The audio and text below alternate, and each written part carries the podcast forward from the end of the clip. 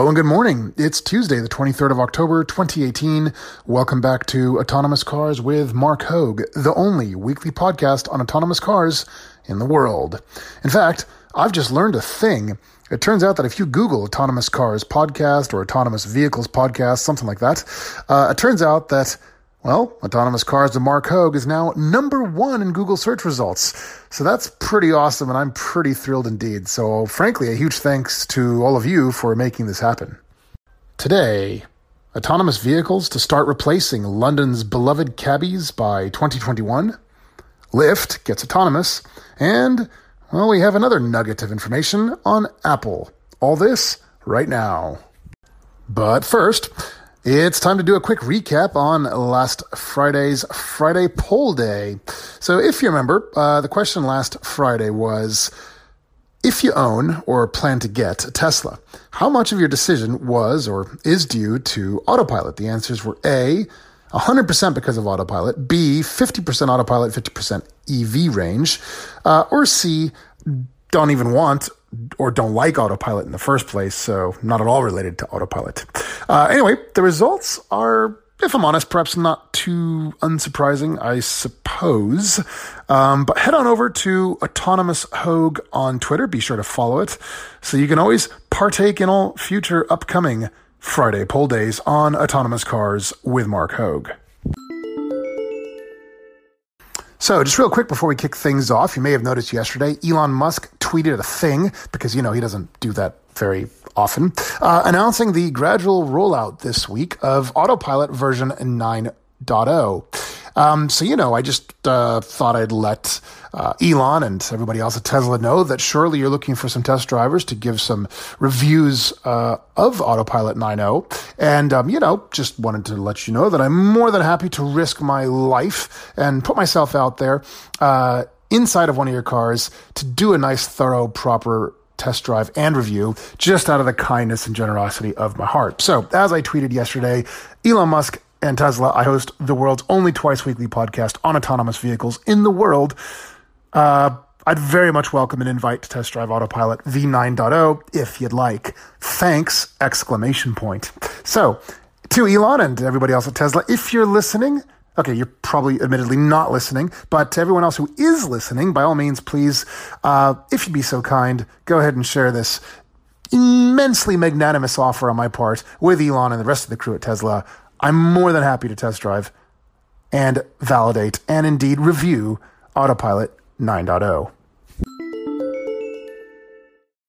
When you need mealtime inspiration, it's worth shopping Kroger, where you'll find over 30,000 mouthwatering choices that excite your inner foodie. And no matter what tasty choice you make, you'll enjoy our everyday low prices, plus extra ways to save, like digital coupons worth over $600 each week. You can also save up to $1 off per gallon at the pump with fuel points. More savings and more inspiring flavors make shopping Kroger worth it every time. Kroger, fresh for everyone. Fuel restrictions apply.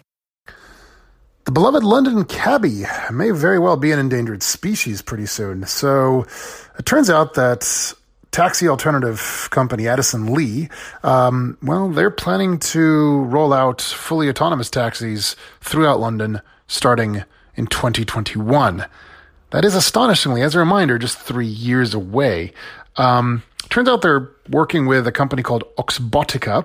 Uh, it's a company that specializes in self-driving software. And the idea is that they're going to uh, launch these vehicles in London. Um, the process is going to be to, first of all, of course, create maps of London in great detail. Obviously, um, and then um, they're also going to include sort of metadata such as road signs, traffic lights, etc. Um, so the idea is that these should start to roll out, as I say, in about three years. Much to the chagrin of not just the cabbies themselves, but I have to say, and I realize I'm sort of putting my foot in my mouth here as one who's always been such a huge proponent of rolling out autonomous vehicles generally, but yeah, to the chagrin of me as well. I am hugely enamored with London cabbies, as I'm sure all of you who've been to London are as well. I mean, these guys and ladies are genuinely incredible people. I mean, I don't know if you've actually given it any thought or if you have, whether you've gone the next step and actually done the Googling, but it turns out that to become a London cabbie is an absolutely incredibly rigorous thing indeed. You've got to do years and years of study and research. Um, just in order to finally sit for the test and then actually become a cabbie. And for those of you, say, here in the US, um, especially looking at San Francisco cab drivers, uh, New York cab drivers seem to be rather a bit more familiar with their local neighborhoods. Um, well, it it's a really big deal what these London cabbies do because they actually have to memorize every single street, every single route from A to B possible. Um, they're not allowed to use GPS or at least they don't use it anyway. And really, what they do is nothing short of astonishing, frankly. In fact, I think there have been some studies, MRIs done, CAT scans on the brain. They actually have differently formed portions of the brain. Uh, I mean, these these folks are genuinely impressive what they can do. So, and of course, they just make for some wonderfully idle chit chat during the drive. I mean, it's just so much fun. Not to mention the vehicles themselves, just really, really great things. Lots of room, real spacious, comfortable. Um, yeah, so so I'm uh, huh. On the one hand, I'm obviously thrilled. Okay, obviously pushing forward more autonomy. That's great. But yeah, I have to say, obviously, there's the human element. Uh, you know, the idea of being in London and not having the traditional, you know, black cab car with a London cabbie to drive you around and give you a bit of a tour as he drives you along as a visitor or just uh, striking up idle chit chat about who knows what.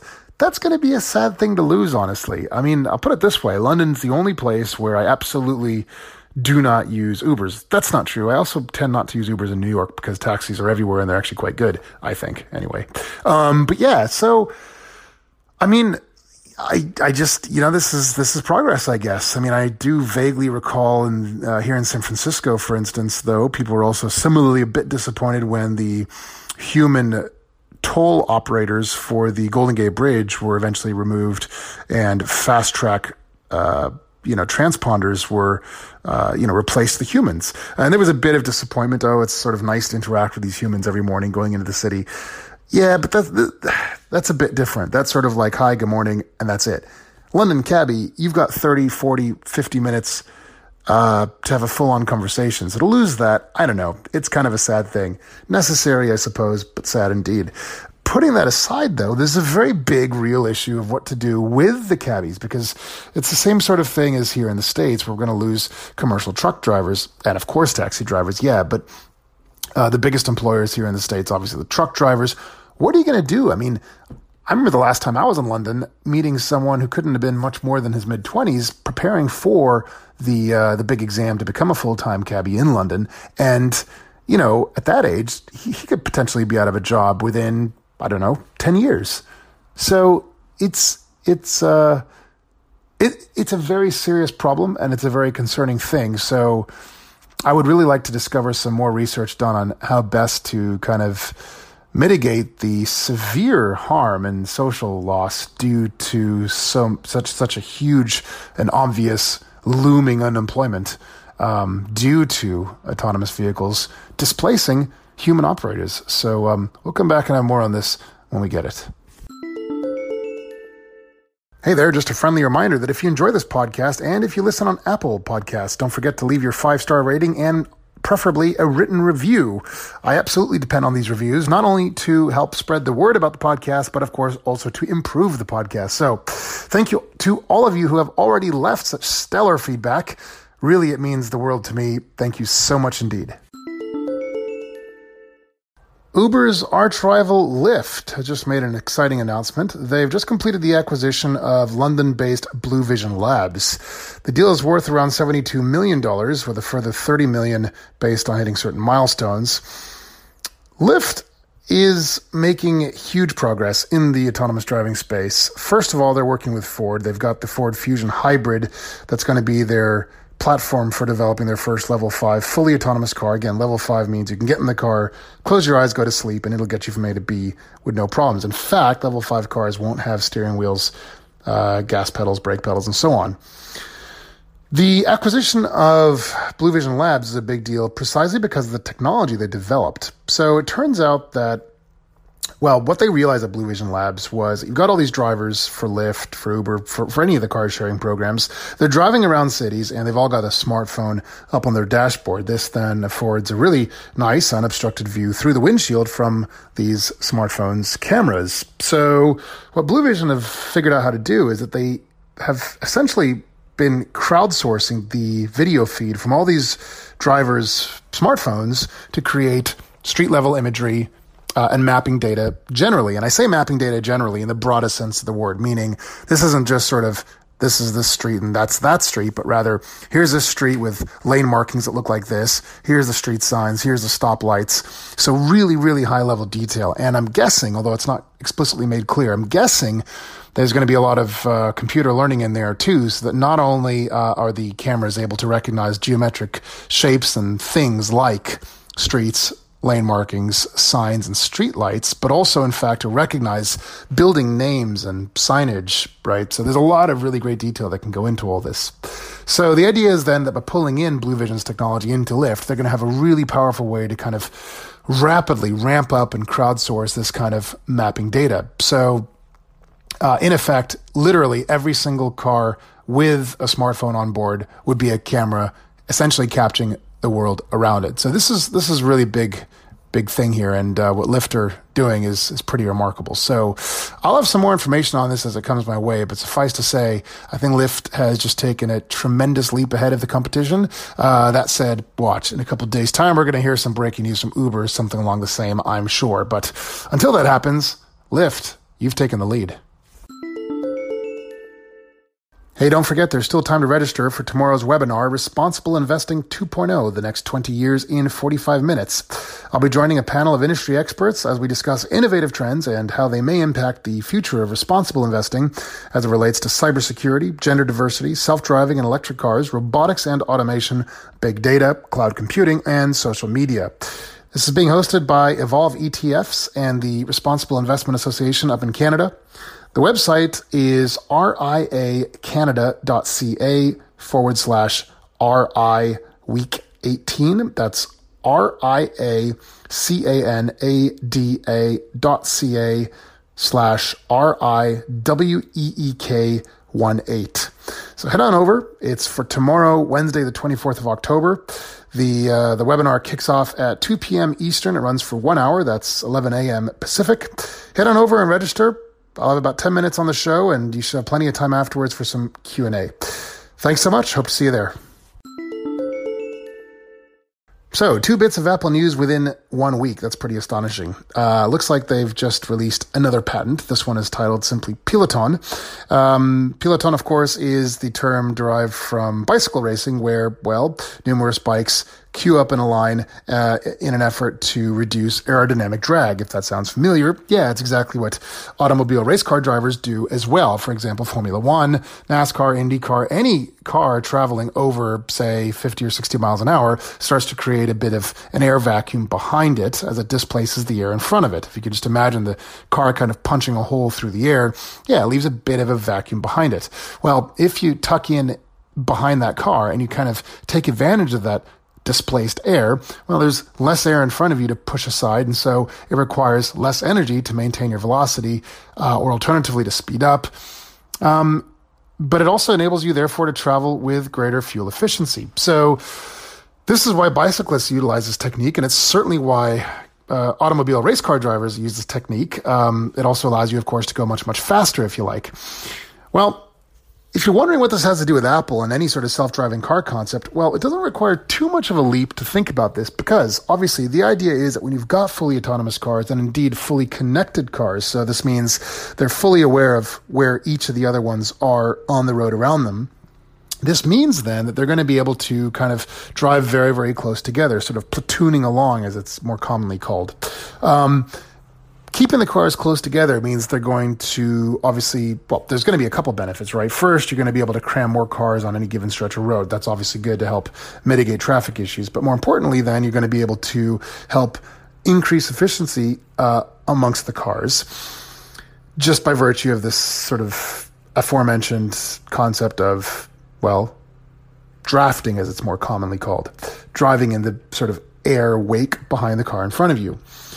Thing is, though, this patent takes things to a whole new level entirely. So the idea now is that the cars will intelligently kind of queue up one behind the other, or one in front the other if you prefer. Um, and they're going to kind of do so based on whatever most makes sense for the car itself, um, insofar as you know which car is going to have the most battery charge remaining, or presumably fuel if it's still running on on fuel. Um, and the idea is that they're going to not only be able to help cut, you know, increase efficiency by cutting aerodynamic drag, but they're also going to be aware of the approximate remaining driving ranges of each vehicle. Why? Because it turns out, well, the patent suggests they may even be able to share energy reserves with each other. So this is pretty amazing. Uh, somewhat, I think, a bit sort of questionably, the patent describes an actual retractable apparatus that can be used to connect various vehicles, allowing them to transfer power to one another uh, as required. I think that's a bit silly. I think probably they would eventually be able to do this just through inductive charging, either by being in extremely close proximity to each other. You just put sort of inductive chargers, I guess, into the front and rear bumpers of each of these cars, or perhaps they could even do so through the road surface and tires itself. Uh, or sorry, not tires, rather the, the, the bottom of the car, I should say.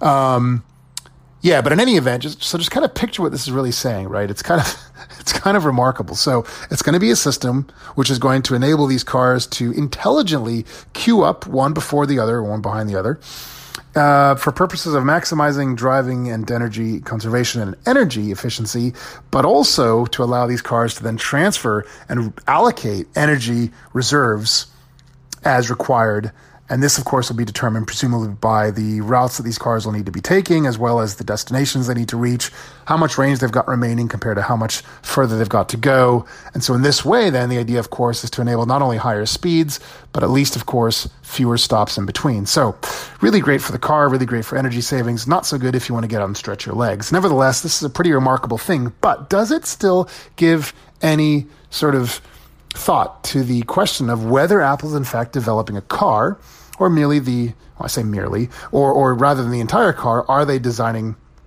uh, just a hardware and software stack, which will then be licensed out to other car manufacturers. So, yeah, it's an interesting question and one that we've certainly discussed and asked quite a bit on this show. So, you know, clearly nobody knows yet. Um, it's an interesting question, and I really would love to sort of try and cast some light on this as soon as possible. And I'm sure all of you would as well. Incidentally, I did receive a tweet from uh, someone. Uh, her name is Emma Martin. Uh, she said, uh, I'll just read you the tweet. She says, regarding your October 19th, 2018 podcast, I don't think Apple is building a car. I think they're focusing on software. Um, so, yeah, well, it looks like I'm not alone there anyway. Uh, if any of you out there listening have any further thoughts, please do what Emma did. Send me a tweet or reach out through marchoag.com, the contact form right there. Let me know what you think. All right, well, that's a wrap for today. Thank you so much for listening. Don't forget about tomorrow's webinar. Hope to see you there. Have a wonderful rest of the week. Until next time, see you Friday. Take care. Bye bye.